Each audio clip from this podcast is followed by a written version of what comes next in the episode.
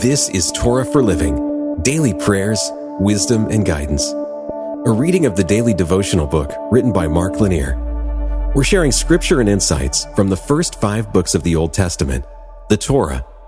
And today we're reading in Deuteronomy chapter 18, verse 9. When you come into the land that the Lord your God is giving you, you shall not learn to follow the abominable practices of those nations. We always tend to be like those we hang around especially if we look up to them or find them appealing. It's a human trait that is certainly hard to escape. Today's passage shows this concern on a grand scale. Israel was going to invade Canaan, and there would be plenty of Canaanites left around. The Canaanites had worshiped false gods, and they didn't have a revelation of the Lord God. Moses and God were rightly concerned that Israel would fall to worshiping the gods of its neighbors, rather than leading the neighbors into an understanding and worship of the true God. History proved that the concern was well placed. The Bible and archaeology confirm that for most of its history, Israel was an idolatrous people.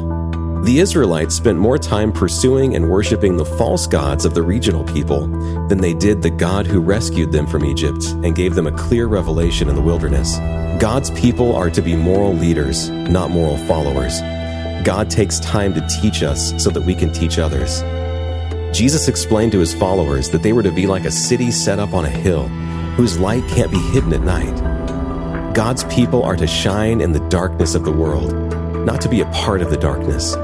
In daily living, how we treat others, our honesty and integrity, our hard work and motivation, our kindness and love, and more should be our stock in trade.